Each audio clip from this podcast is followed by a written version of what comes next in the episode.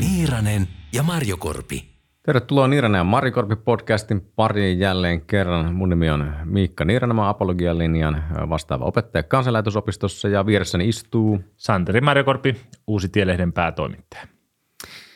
Ihan ensin tämmöinen kirkollinen ilmoitus, eli, eli meillä podcast-jaksot on viimein alkaneet tulla myös Spotifyhin, iTunesiin ja ainakin Amazoniin. Jos ei ole kaikki jaksot, niin kohta on kaikki jaksot siellä ja, ja tästä eteenpäinkin myös, myös tulee kaikki jaksot sitten sinne. Voitte arjen askareiden ohessa ilman visuaalista kontaktia myös, myös sitten kuunnella näitä jaksoja.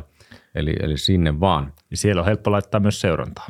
Nimenomaan tilatkaa sielläkin, kuten myös YouTubessa semmoinen jakson aihe meillä tänään, vähän jatkoa edelliselle tota, tai aiemmalle jaksolle polarisaatiosta, niin nyt me tarkastellaan kristinuskon tulevaisuutta ikään kuin maaseutu kaupunkiakselilla, joka on keskeinen jakollinen monissa kysymyksissä. Meillä on tämmöinen kaupungistumiskehitys menossa. Ja tota, just tässä niin kun otetaan aineistoksi tässä ja ponnahduslaudaksi vähän tämmöinen, kun syyskuussa julkaistiin kirkon maaseutulinjaukset vuodelta 2023, joskus aiemminkin julkaistu. Ja se vähän niin kuin piirtää sitä maaseutuseurakuntien kuvaa.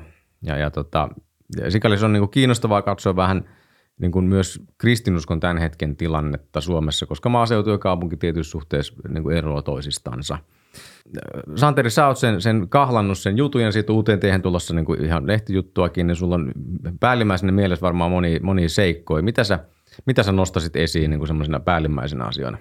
No ehkä voi lähteä sitä yleiskuvasta, joka varmaan on aika monelle tuttu kuitenkin, eli, eli semmoinen isot väestötrendit muuttaa maaseutua, väestö ikääntyy, siellä vähenee väki aika paljon maaseudulla, monet paikakunnat on muuttotappiokuntia ja ongelmissa ja, ja väestö sitten keskittyy tämmöisiin keskustaajamiin ja sehän tulee väistämättä vaikuttamaan myös sitten kristiuskon tilanteeseen jatkossa, kun väki vähenee maaseudulta ja, ja tämä kaupungistuminen on iso trendi, mikä tosiaan tyhjentää maaseutua. Se on varmaan se iso kuva, jossa tällä hetkellä Suomessa ollaan. Siinä on myös semmoisia kiinnostavia puolia, että sukupuolijakauma esimerkiksi – eriytyy maaseudulla ja myös sitten sitä myötä kaupungeissa. Eli miehet usein jää sinne maaseudulle, naiset muuttaa usein yliopistokaupunkeihin opiskelemaan ja, ja maaseudulla on enemmän miehiä ja kaupungeissa enemmän naisia. Ja tästäkin me siinä polarisaatiojaksossa jo puhuttiin, että miesten ja naiset ei enää kohtaa samalla lailla toisiaan ja poliittisesti ja muuta. Ja myös niin kuin maantieteellisesti, että ne eriytyy, mm. eriytyy seudutta. tämä on – Tämä on ihan kiinnostavia näkökulmia siihen tulevaisuuteen, mikä Suomessa on. Joo, tästä me tosiaan puhuttiin siinä aiemmin ja, ja tota, siinä se opiskelu varmaan on ennen kaikkea se, se kaupunkeihin naisia ajava muuttoliikkeen voima, koska mm. jo pitkään on tilastojen mukaan niin kuin Suomessa ää, tota, naiset ovat olleet korkeammin koulutettuja kuin miehet. Ja, ja tämä on varmasti – sitä niin kuin ajaa ja sitten itse esitin sen spekulaation, että voisiko tässä niin kuin myös syntyvyyteen olla tällä ilmiöllä vaikutus, mm. koska konkreettisesti ne miehet ja naiset asuu enemmän eri paikoissa kuin, mm. kuin ennen. Tota, äh, Okei, mutta nyt vähän aikaa sitten korona-aikana oli vielä, Helsinki oli hetken muuttotappiokunta, mutta tässä on vähän kyse pidemmistä trendeistä ja sekin on varmaan nykyään ikään kuin normalisoitunut koronan jälkeen tämä, tämä tilanne, mutta meitähän kiinnostaa tämä – sitten se, se maaseutu, joka nyt toisaalta ikääntyy ja, ja, ja tyhjenee, että et miltä se kristinuskon tilanne näyttää siellä? Siinä maaseutulinjauksessa oli muutamia semmoisia ihan kiinnostavia nostoja. Toki siinä oli paljon semmoista, mikä on ennalta arvattavaa, eli esimerkiksi se, että rakennuksia on vaikeampi ylläpitää pienemmillä väkimäärillä – ja, ja monien maaseutuseurakuntien taloudellinen tilanne on sikäli vaikeampi. Sitten myös työntekijöitä on vaikeampi rekrytoida, eli ihmiset ei halua muuttaa välttämättä pikkukuntiin ja, ja sekin tulee näkymään, että ei ole helppoa saada seurakuntiin työntekijöitä sinne. Mutta se, mikä siinä oli oikeastaan itselle semmoinen uusi tieto ja kiinnostava näkökulma, oli se, että maaseudulla asuu paljon konservatiiveja, jotka on he, niin kuin usein ajatellaan, että nämä maaseudun konservatiivit on, on niitä kirkon jäseniä, mutta siellä on paljon sellaisia, jotka on irrallaan kirkosta ja oikeastaan eronneetkin kirkosta ja joita on hyvin vaikea kirkon tavoittaa, mutta jotka on kuitenkin niin kuin mieleltään konservatiiveja ja, ja tota, semmoinen aika isokin joukko niitä, niitä tässä, että oliko se noin yksi neljäsosa, jos mä nyt oikein muistan suurin piirtein, oli, jotka tähän segmenttiin voisi vois laskea näistä maaseudun ihmisistä. Ja se on tavallaan jännä, että – kirkolle on tullut yhtäkkiä haaste näistä konservatiiveista, jotka on joutunut sen ulkopuolelle. Usein puhutaan siitä, että liberaalit eroaa, niin, mutta kyllä. maaseudulla on myös näin päin, että näistäkin tullut uusi haaste ja, ja kirkko ei välttämättä säilytä, säilytä tällaisia konservatiivejakaan joukossa. Joo, tämä oli itsellekin uusi, uusi tieto. Sinänsä, tietenkin siinä on jotain semmoista, mitä on aavistellut jo, mutta, tota, mutta – ihan niin kuin julkiseen keskusteluun nostettuna, tämä on niin kuin uusi segmentti, että konserva- arvoiltaan melko konservatiiviset miehet, jotka ovat eronneet kirkosta, mm. kuka tietää mistä syystä, ehkä siitä, että katsovat kirkon olevan liian liberaali tai tai sitten ylipäänsä eivät usko, mikä sekin on varmasti yksi, yksi tämmöinen. Joo, se on hyvä huomata, että näissä konservatiiveissa oli aika paljon myös tämmöisiä ateisteja tai Joo tai hyvin materialistisia elämään suhtautuvia ihmisiä, jotka sitten muuten olivat ehkä arvoiltaan konservatiivisia, mutta tämmöistä minkälaista hengellistä ulottuvuutta heidän elämässään sitten ei ollut. Ja, ja tietenkin sekin on nyt selvää varmasti, jos vaikka Suomen tilannetta katselee, että, että maaseudulla keskimäärin suhtaudutaan paljon nihkeämmin vaikka tämmöisiin – avioliittokysymykseen, tasa-arvokysymyksiin tai joihinkin ilmastokysymyksiin, tämmöisiä, jotka on kaupungeissa vähän tämmöistä niin kuin liberaalien suosiossa, niin mm. ne, tällaiset, tällaiset on maaseudulla sitten vähemmän, vähemmän huudossa. Et sekin on ihan kiinnostavaa ja, ja tota, jännä, että kirkko sitten, kun siinä mietittiin, että mitä tälle nyt pitäisi tehdä, niin oikeastaan ne – vaihtoehdot oli, että yritetään lisätä dialogia ja y- eri mieltä olevia ymmärrystä, mutta niin kuin juuri muuta ei tässä niin kuin osata sitten, että ei, ei oteta suuntaa eikä toiseen ratkaisuja, että, että yritetään miellyttää kaikkia. Se on vähän joo. no, kuvaavaa, mutta musta ei ole kaikista viisain strategiaa. Niin, joo, dialogi sinänsä tietysti ihan arvokasta, mm. mutta jos kirkon niin kuin, työtä, lähetystyötä ajattelee, että miten ihmiset tota, tulisivat uskomaan Jeesukseen, niin se on tietenkin se, mikä tässä raportissa on, niin kuin, ei kovin paljon läsnä ollut. Mm. Eli tota, mikä, mikä, mikä on jännä, koska, tai siis se on ironista siksi, että niistä, siitä nimenomaan kirkosta eronnaista konservatiivimiehistä niin iso osa nimenomaan on ateisteja, mm. jolloin varsinkin sen kärki tulisi olla vakuuttaa heidät siitä, että kristillinen usko on totta – ja, ja, ja sitten se dialogi on vähän, vähän merkityksisempää. Se, okei, se on ehkä edellytys, mutta et se ei niinku vielä tavoitteena kovin mm. paljon sytytä ehkä ketään. Niin ja ehkä se dialogi on tavallaan semmoinen, jolla voi kaikista parhaiten tavoittaa niitä juuri niitä liberaaleja, jos heitä tavoitetaan, niin ehkä heidän kanssaan toimii tämmöinen vähän tämmöinen erilainen asenne, kun mä, mä uskoisin, että nämä konservatiivimiehet niin kuin he ei, he, ei, he ei loukkaannut siitä, jos heille sanoo suoraan, että me ollaan tätä mieltä ja, ja näin, että se on, se on tavallaan ehkä vähän niin kuin eri toimintatapa sitten myös, miten mitäkin väestöryhmiä tavoitetaan. Kristuskon tilanne on huono kaupungeissa, ainakin jos mittaa vaikka nyt jotain kastettujen lapsien lukumäärää. Mm. Tätä voi mitata monella tavalla tietysti. Mutta maaseudulla tilanne on jotenkin oleellisesti parempi. Mm. No nyt tämä raportti ehkä vähän kyseenalaistaa sitä, että voidaanko me oikeastaan laskea sen varaan, että maaseutu säilyttää tämmöisen perinteisen kristinuskon niin kuin kaupunkiseurakuntien liberalisoituessa ja sitten menettäessä myös jäseniä. Et, et, voiko nyt enää tähänkään tuudittautua? Suomessahan on kyllä aika vahva perinne tämmöisille Bible-pelteille, että ajatellaan, että tuolla on semmoisia alueita jossakin ruotsinkielisellä Pohjanmaalla, jossa kristiusko säilyy.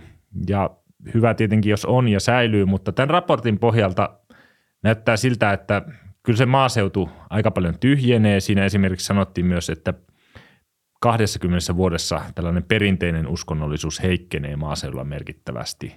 Ja sitten samalla, kun on matalaa syntyvyyttä ja, ja väki muuttaa pois, niin se painoarvo maaseudulla joka tapauksessa laskee. Että kyllä mä sanoisin, että suuret kaupungit kuitenkin sitten on se mikä määrää sen tulevaisuuden. Että hienoa tietenkin, jos sinne jää jotain taskuja, jossa, jossa niin kuin kristillisyyttä voimakkaasti harjoitetaan, mutta ne todennäköisesti ei ole ainakaan koko väestön mitassa kovin merkittäviä tulevaisuudessa tämän raportin pohjalta ja ehkä, ehkä noin muutenkin. nä, näin se varmaan on. Tota, ihan, ihan pienenä sivupointsina, monelle saattaa olla tuntematon käsite se, että Suomessa olisi raamattuvyöhykkeitä. Sulla on ehkä kokemusta tämmöistä, haluatko nimetä jotain, niin kuin, että missä nyt suunnilleen ainakin olisi? No mainitsin tuon ruotsinkielisen Pohjanmaan, niin kyllä siellä on hyvin vahvaa, vahvaa tota, mäkin pari vuotta sitten kävin siellä jossakin ruotsinkielisen rauhansanan rukoushuoneella, joka oli keskellä peltoja tuolla Kokkolasta 20-30 kilometriä vähän etelää ja Joo. siellä oli semmoinen 600 ihmisen rukoushuone, jossa kulma 300-500 ihmistä vähintään on joka sunnuntai seuroissa ja, ja tota, ihan siellä sitten kun katsoo ovesta ulos, niin peltoja vaan ei sille mitään iso asutuskeskusta ole, että, Aivan. että siellä on hyvin vahvaa kyllä, kyllä ja ehkä maaseudulla ylipäätään nyt kirkolliskuulumisprosentit ja hengellisyys monesti on vahvempaa kuin kaupungeissa, mutta se ei sano sitä, että se tulevaisuudessakin on, on välttämättä näin. Joo, tota, aikanaan kun mä tein tämmöistä kartoitusta Uusitielehteen siitä, että mihin, missä herätysliikkeiden työntekijäresurssit niin kuin sijaitsee suhteessa mm. niin liikkeiden koko ja Suomen väestöön, niin siinäkin itse asiassa kävi vähän samanlainen ö, ilmiö, ainakin kansanlähetyksen osalta, että Seinäjoki sattui olla sellainen paikka, missä oli niin kuin suhteellisesti melko paljon työntekijöitä, mm. mikä kertoo tietysti siitä, että siellä on niin kuin varaa ylläpitää työntekijöitä, eli toisin sanoen paljon aktiiveja mukana. Hmm. Niin varm- se ei oikein ehkä osuu vähän sinne päin, tänne niin kuin hmm. päin. Joo, ja se näkyy myös samalla lailla esimerkiksi ihan evankelisen liikkeen kohdalla, että niillä on aika paljon toimintaa jossain Pohjanmaalla ja aika usein evankelmin juhlat on siellä ja, ja, ja tota, Pohjanmaa ehkä painottuu, että se on, se on sitä eniten sitä Bible Belttiä Suomessa tällä hetkellä. Joo, kyllä. No nyt jos miettii, että mitä aiottaisiin tehdä, että me voitaisiin pohtia tätä siitä näkökulmasta, raportissa varmaan on jotain toimenpideehdotuksia kirkolle. Ja sitten toisaalta me voitaisiin miettiä sitä myöskin niin kuin ikään kuin ihan omasta pesästä käsin, että mitä herätysliikkeet sille aikoo ja, ja voi tehdä, koska onhan tämä nyt sillä haaste varmaan kaikille, tämäkin tilanne. Mm. Mitä siinä raportissa, tota, mitä siinä ehdotetaan, että kirkko pitäisi tehdä? No, lueskelin ne toimenpideehdotukset läpi, ne oli aika – mitään sanomattomia, tai siis ne oli tämmöisiä hallinnollisorganisatorisia, että voi saada vähän apua toiselta seurakunnalta ja yhdistetään jotain rakenteita ja vähän tämmöistä. No varmaan ihan hyödyllisiä, en mä sitä kiistä, mutta jotenkin tuntuu, että niissä ei, ei puututa siihen perusongelmaan, joka on tämmöinen niin kuin hengellinen kriisi ja se, että mm. ihmiset ei usko, että mitään hengellisyyttä tai teologiaa käsittelevää siinä ei ehdoteta ja vaikka todetaan esimerkiksi maaseudulla – suhtaudutaan vähän kriittisemmin tämmöisiin tiettyihin uusiin muotivirtauksiin, niin sitten kuitenkin se ainoa ratkaisu on, että no pitää olla tämmöistä dialogia tai että ei vaikka niin kuin sanota, että maaseudun kannalta olisi hyvä, että kirkko pitäytyisi perinteisessä avioliittokäsityksessä, niin mitään tämmöistä ei ehdoteta, vaan, vaan, vaan enemmän sitä vähän niin kuin johdetaan kuin jotain suuryritystä, jossa, jolla ei oikein sellaista missiota, että yritetään vaan mennä sinne, mistä kuvitellaan, että niitä asiakkaita on, mutta ei, ei oikein nähdä sitä omaa omaa tehtävää ja viestiä siinä kaiken keskellä. Tässä on varmaan käynyt vähän samanlainen tilanne. Muistan takavuosilta telkkarista oli, oli tota keskustelu jonkun naisen ja, ja jos oli paneelikeskustelu, yksi nainen, oli suomalaistaustainen nainen, joka oli kääntynyt muslimiksi osis, osin siitä syystä, ja hän, hän, hän sanoi näin, että siellä mies saa olla mies ja nainen saa olla nainen. Ja se studiossa sattui olemaan ole sitten tota konservatiivinen – teologi myös, joka sanoi, että hän on todella, todella pahoillaan siitä, että sinä et löytänyt kotipaikkaas Suomen ollut kirkosta. Mm. Ja tämä on varmaan yksi tällainen, mikä nyt pinnan alla vähän niin kuin julkinen salaisuus, että itse asiassa tämä voi olla monelle se syy, mm. että tota, on, on sekin segmentti, jotka haluaisi, että kirkko nimenomaan etiikassa pysä, mm. pitäytyy siihen, mitä on 2000 vuotta tähänkin mm. asti opetettu, eikä ala vaihtaa kantansa sen vuoksi, että enemmistö on vaihtanut kantaansa. Tietysti, no ei ennen muuta avioliittokysymykset on pinnalla. Joo. Tästä voisi vielä miettiä sitten tätä ehkä meidän herätysliikkeiden oman työn näkökulmasta maaseutu, mm. kaupunkijakoa. Ja sä, Mikka, tutkit joskus sitä uuteen tiehen. Muistelen näin, että teit, teit jutunkin tästä, miten nämä eri herätysliikkeiden työntekijät painottuu maaseudun ja kaupungin välillä. Mitä siitä jäi sulle mieleen? Joo, mä tein sen jutun, 2017 oli muistaakseni se vuosi, vuosi kun se julkaistiin ja on toki voinut jotakin muuttua, muuttua sen jälkeen. ja, ja, ja, ja onkin niin kuin ikään kuin effortteja tehty. Kyllä se tulos silloin oli se, että niin kuin varmaankin tästä pitkästä yhtenäiskulttuurista johtuen, kun meidän niin kuin koko Suomen seurakuntarakenteet on painottunut maaseudulle. Ja, ja kirkko ja myöskään herätysliikkeet ei ole päässyt niinkään mukaan tähän kaupungistumiskehitykseen. Ja siinä on varmasti monia syitä, mutta se heijasteli, se, se herätysliikkeiden – ää, tuota, työntekijäjakauma suhteessa väkimäärään ja, ja omaan kokoon, niin, niin se heijasteli kyllä tätä, edelleen tätä niin kuin maaseuturakennetta.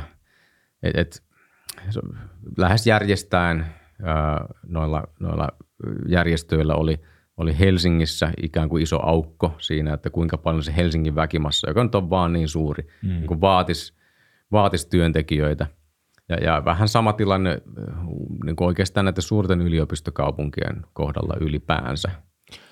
Toihan tietenkin siitä ymmärrettävää, että jos Pohjanmaalla on ne, jotka maksaa paljon herätysliikkeen toiminnasta ja, tai ylläpitää sitä taloudellisesti, niin sitten he jotenkin luontaisesti odottaa, että heitä myös siellä palvellaan ja työntekijät painottuu sinne, missä ne, ne kannattajat on. Mutta tavallaan se on vähän niin kuin lähetysstrategisesti huono, huono ajatus vai mitä? No joo, siinä mielessä, että jos nimenomaan nuoret ihmiset muuttaa opiskelupaikkakunnille ja, ja, ja tota, siellä, ja siis tutkimusten mukaan, kun ihmiset, jos he kääntyvät kristityiksi, niin tuppaavat kääntyy niin kuin ehkä alle 25, alle 30-vuotiaina. Mm. Et se on niin kuin siinä mielessä, ja varmaan oma arkikokemus kullakin, tota niin kuin, ainakin täältä järjestöjen työstä, että siis on aika usein se nuorisotyö, joka – tuo uusia ihmisiä mukaan, ihmiset tulee siellä, siellä uskoon, opiskelijatyö myös. Niin, niin siinä mielessä se, se olisi niin kuin aika keskeistä saavuttaa niin nuoret ja opiskelijat evankeliumin sanomalla ja että he löytäisivät siellä, siellä seurakuntaa, koska sitten saa aika pitkälti myös ihminen urautuu sitten jossain vaiheessa, mm. niin, niin kuin mekin ollaan varmaan huomattu tässä perheellistyessä, että, että näin se vaan käy ja, ja niin kuin ne aiemmin tehdyt valinnat niin kuin sitten mm. enemmän vähempi pysyy elämän loppuun asti. Niin, niin tässä mielessä se on, on, on, on niin kuin lähetyshaaste. Toki se on ihan ymmärrettävää, niin kuin sanoit, että kun väki on siellä, missä on, niin, niin totta kai se ikään kuin toiminta niin pyörii, joten, ja täytyykin pyöriä osin heillekin. Mutta ehkä siinä pitäisi, niin kuin mä heitän siinä artikkelissa tämmöisen lähetyshaasteen, että missä sitä väkeä on, niin ne voisi ihan hyvin vaihtaa sen lähetyshaasteen sillä että no niin tässä on nyt aika vieressä joku tämmöinen melko iso kaupunki, mm. missä on suuri saavuttamaton kansa suorastaan – nuoret suomalaiset tota, miehet ja voittopuolisesti naiset, niin, niin se olisi aika hyvä tämmöinen mm. ja helppokin lähetyskohde mm. jopa. Niin, sitä voi miettiä, että vaikka Helsingissä mun ikäisistä miehistä taitaa enää alle yksi kolmannes kuulua kirkkoon. Ja, vai oliko se, että uskoo Jumalaa? Mä en nyt muista, miten se meni se tutkimus. Näitä tutkimuksia on tehnyt, mutta kuitenkin sillä, että voi sanoa, että suurin osa – mun ikäluokasta on lähetyskohdetta. No juuri näin, ja. nuoremmista varmaan ihan vähintäänkin samalla tavalla. Joo. No sitten voitaisiin miettiä vähän tota kaupunkien, että jos maaseutu ei meitä pelasta ja kaupungeissakin menee huonosti, niin mitä tässä sitten tehdään, koska esimerkiksi Helsingistä viime vuodelta semmoinen luku, että siellä vain 28,3 prosenttia kastettiin lapsista, mikä on aika hurja luku, jos miettii, että pitäisi – nämä rakenteet jollakin lailla säilyttää ja, ja ylläpitää tätä kristiuskoa. Siis käytännössähän se luku tarkoittaa sitä, että, että semmoinen kulttuurikristillisyys on kokonaan poistunut. Että lähinnä ne, jotka oikeasti uskoo Jumalaan tai jollakin lailla kokee itsensä hengelliseksi, niin haluaa lapsensa kastaa ja loput sitten valuu pikkuhiljaa ulkopuolelle.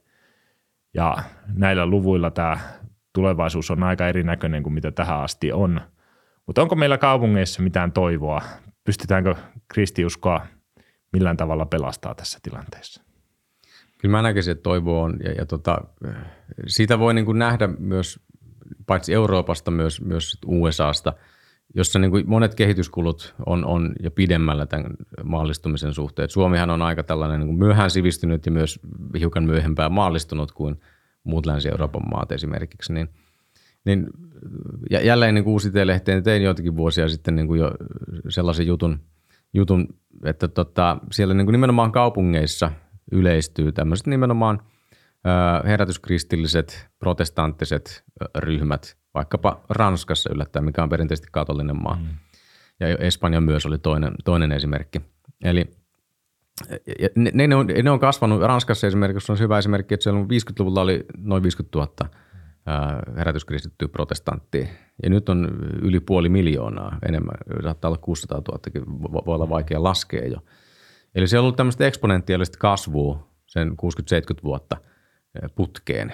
Voi olla niin kuin ylä- ja alamäkiä eri suuruisia, mutta se kertoo jotain siitä, että on, on mahdollista niin kuin maallistuneessa länsimaassa tavoittaa ihmisiä Jeesukselle edelleen. Että ei evankeliumi ole jotenkin, niin kuin, ihmiset ei tullut immuuneiksi mm. evankeliumille, vaan, vaan edelleen ihmisen peruskysymykset on, on samoja, koska kaikki ihmiset kuolee esimerkiksi, niin siitä luonnollisesti, jos ihminen vaan niin antaa sen kysymyksen häiritä itseään, niin seuraa se, että mitä kuoleman jälkeen mm. seuraa. Mm. Että eihän nämä niin kuin, kysymykset moraalista ja elämän tarkoituksesta, niin, koska ihminen myös elää, mm. jotain varten hänen täytyy elää, niin sit sekin myöskin laukaisee usein tämmöistä mm. uskonnollista pohdintaa ja hyvää, että laukaisee, koska ne on ne kysymykset, millä, millä ihmiset tavoitetaan ja niihin vastauksin, vastausten tarjoaminen, se on se itse asiassa, mikä olisin toivonut, että tässä raportissakin olisi ollut.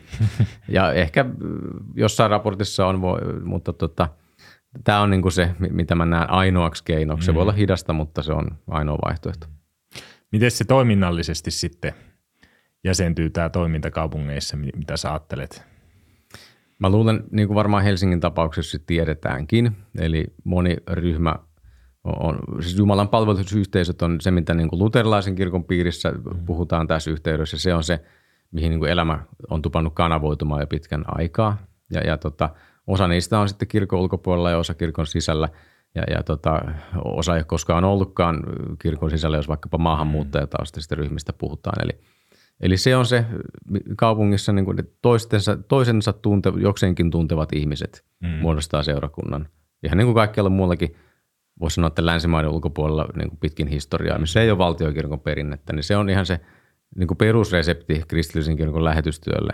Ja lähetysjärjestöönä me, me tunnetaan se myös omilta lähetyskentiltä, mm. niin se sielläkin toimii niin miksei se toimisi täällä Suomessakin. Tästä oli ihan kiinnostava juttu Uustiessa viime keväänä muistaakseni. Toimittaja tutki sitä Helsingistä, että kuinka paljon ihmistä käy missäkin eh, jumalanpalvelusyhteisössä todettiin, että vain yksi kolmasosa käy niin kuin Evlut-seurakunnan, kaikista Helsingin messukävijöistä vain yksi kolmasosa kanavoituu sinne niin kuin Evlut-seurakunnan työhön ja loput on sitten jotain muuta – Joo. Ja sekin oli minusta vielä sillä aika varovaisesti laskettu, että se oli niiden lukujen perusteella, mitkä seurakunnat ilmoitti, että ei sillä lailla, että siellä olisi käyty katsomassa siellä Kallion kirkosta paljonko täällä nyt oikeasti on, vaan, vaan niin kuin ilmoituksen pohjalta. Ja, ja tota, sekin on hyvin kiinnostavaa, että se on jo nyt kanavoitunut niin, että tämä hengellinen elämä pyörii näissä messuyhteisöissä ja Evlut-kirkko ei ole siinä mikään niin kuin monopoliasemassa, että, että se kanavoituu sitten näihin erilaisiin – yhteisöihin, mistä ihmiset parhaiten kokee saavansa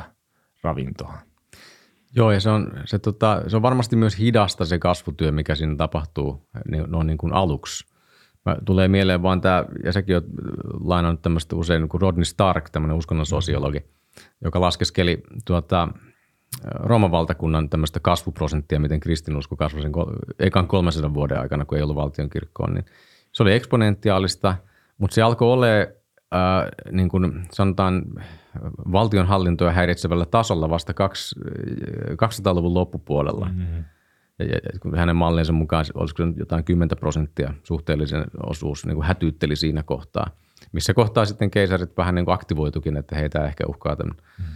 valtakunnan perinteistä menoa. Niin, niin – se on varmaan voi olla vähän samanlaista edessä nyt meillä, niin kuin se Ranskan tapaus osoittaa, niin myös ikään kuin Suomessakin voi olla, että alkaa nyt tästä pisteestä se, ja, hedelmät alkaa näkyä sitten. Toki niin, hedelmäthän on sitä, että ihmisiä tulee uskoon, ihmiset pysyy uskossa, heitä kastetaan ja he uskovat. Se on niin kuin jo hedelmää sinänsä, mutta että tämmöiselle niin kuin monet haluaa nähdä tota, ikään kuin se, että evankeliumi aidosti menee eteenpäin niin kuin isolla mittakaavalla, se on tietenkin jalo, jalo tavoite, mutta se voi olla, että sellainen kestää ennen kuin sitä nähdään. No hei, nyt kun päätetään, päätetään jaksoon, niin mitä haluaisit sanoa, niin kun, jos pitäisi tiivistää jälleen kolmeen pointtiin, niin mitä me, mitä me sanottaisiin?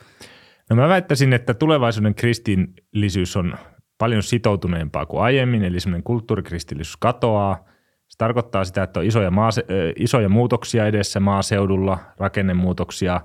Kaupungeissakin tilanne näyttää tietyillä mittareilla pahalta, siis tämmöisillä perinteisillä kirkon kuulumismittareilla ja muilla, mutta sitten jos mietitään niitä, että missä käydään Jumalan, kuinka paljon käydään Jumalan palveluksessa ja kuihtuuko ne yhteisöt, niin toivoa näköpiirissä uskon, että kristiusko selviää näiden messuyhteisöjen myötä tulevaisuuteenkin.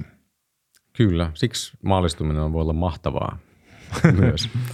Okei, hei, tässä oli meidän tämänkertainen jakso. Käykää tilaamassa, miltä ikinä alustalta kuuntelettekaan tai katselettekaan, niin, niin ne auttaa ne tilaukset just tässä vaiheessa, kun ohjelma on aika uusi, niin sitten tota, pyristelemään algoritmiviidakossa eteenpäin kohti niitä kärkisijoja kaikessa podcast-kilpailussa, mitä ikinä onkaan. Ei muuta kuin seuraavaa jaksoa kohti. Hyvää, hyvää jatkoa itse kullekin. Kiitos. thank you